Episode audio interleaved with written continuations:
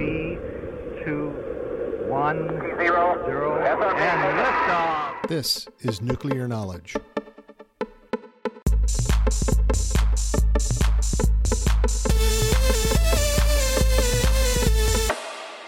A production of the National Institute for Deterrence Studies. Aloha and welcome to another exciting episode of the Nuclear Knowledge, a weekly show by the National Institute for Deterrence Studies, where we are advancing peace, promoting stability, and helping you to think deterrence. I'm your host, Curtis McGiffin. I am the Vice President for Education here at NIDS, as well as a co founder. And today's show is about nuclear alert. The lesson presented is my own and includes data and descriptions obtained from a multitude of DoD sources and government vetted publicly available sources, including a great book by L. Douglas Keeney called 15 Minutes. So let's get started. During the Battle of Britain in 1940, RAF fighter pilots would sit in sit ready, often in their in the cockpits of their own aircraft, to be scrambled in minutes to intercept German bombers during the Blitz. This was primarily to limit damage by the German bombers by attempting to shoot them down. This was defense rather than deterrence. However, the Cold War brought a new twist to the quick reaction force when Ground Alert was instituted on December 14th of 1955 as a doctrinal approach to reaction under General Curtis LeMay. Strategic Air Command, or SAC, believed that the survival of one third of the nuclear force would create a deterrent force so powerful that no one would dare gamble. The goal was to have 33% of the nuclear force, we're talking bombers and tankers, on 15 minute alert by 1960. However, by 19 by March of 1961, President Kennedy ordered the alert force to 50%.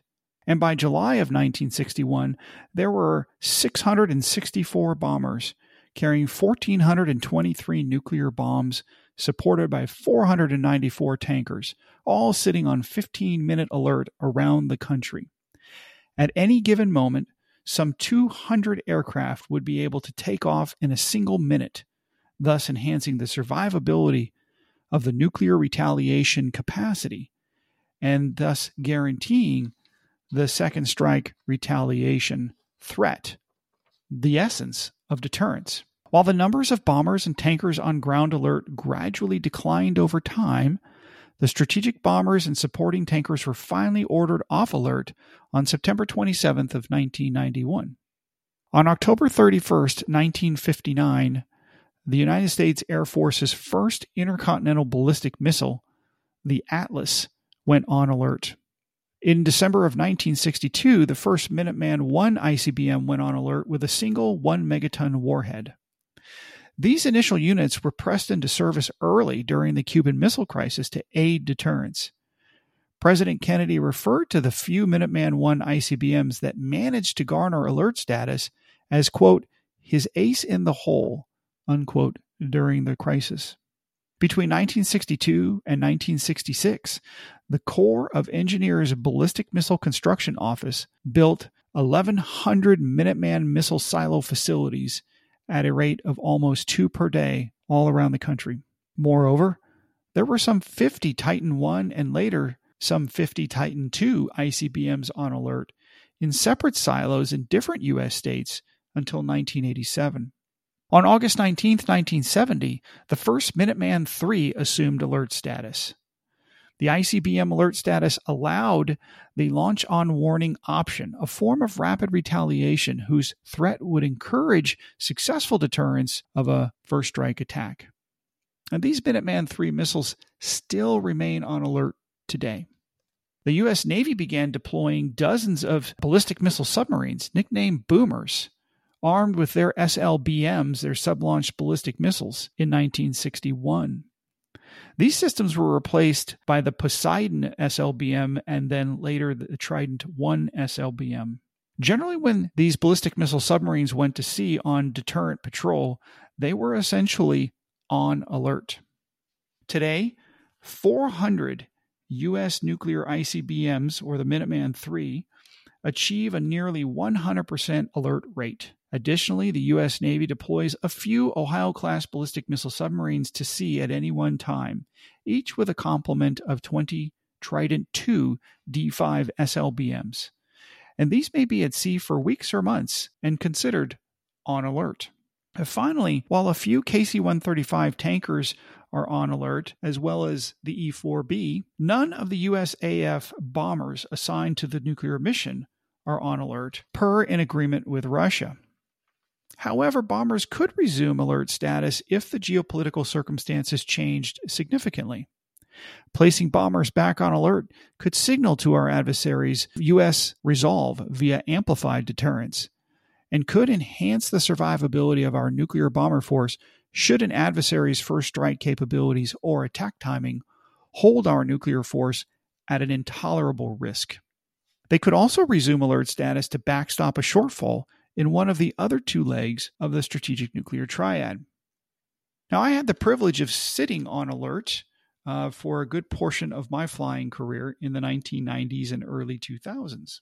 Sitting alert was perhaps one of the most um, uh, interesting times of my flying career because it's it's a time when you're actually not flying, you're sitting on ground alert. But it was a lot of fun. In the 135s, we had hard crews, so we were always on alert with the same crew members. You get to know their families. They would come out and visit you at the visitation center on the base.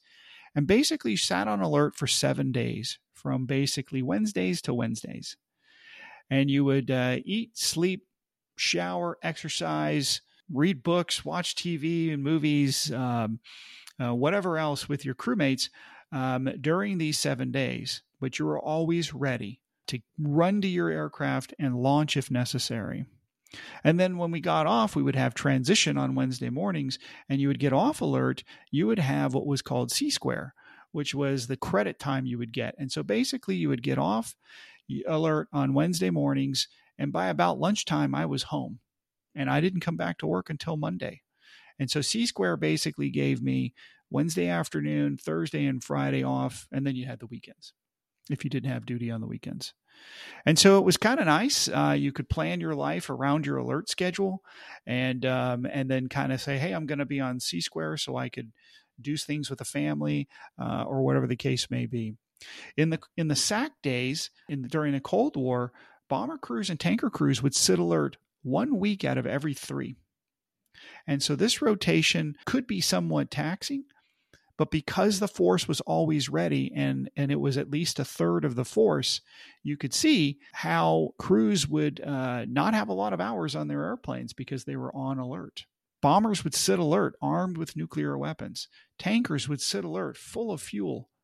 Procedures were engaged in order for airplanes to, to take off very quickly with cartridge starts in their engines. And they would take off and fly to pre coordinated locations. And they would do so in something called a MITO or a minimum interval takeoff formation, where airplanes would be taking off literally in 30 seconds to a minute intervals to the point where you would see airplanes that would start to roll down the runway while there was still another airplane at the end of the runway just getting ready to rotate and get airborne.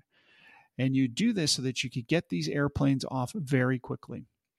And SAC was good at it, and they practiced it a lot.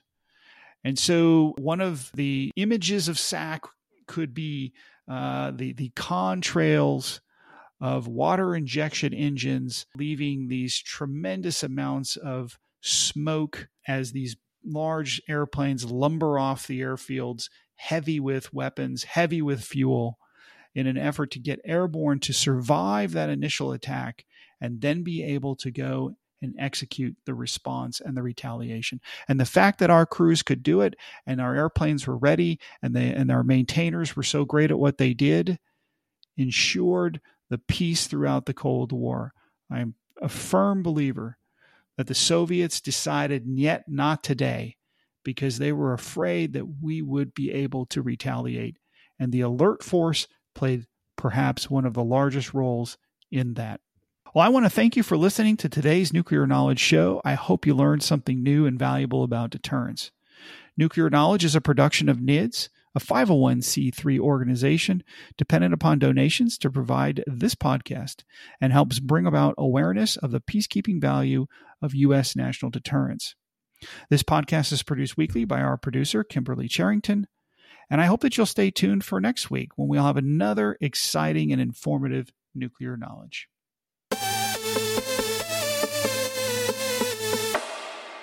A production of the National Institute for Deterrence Studies.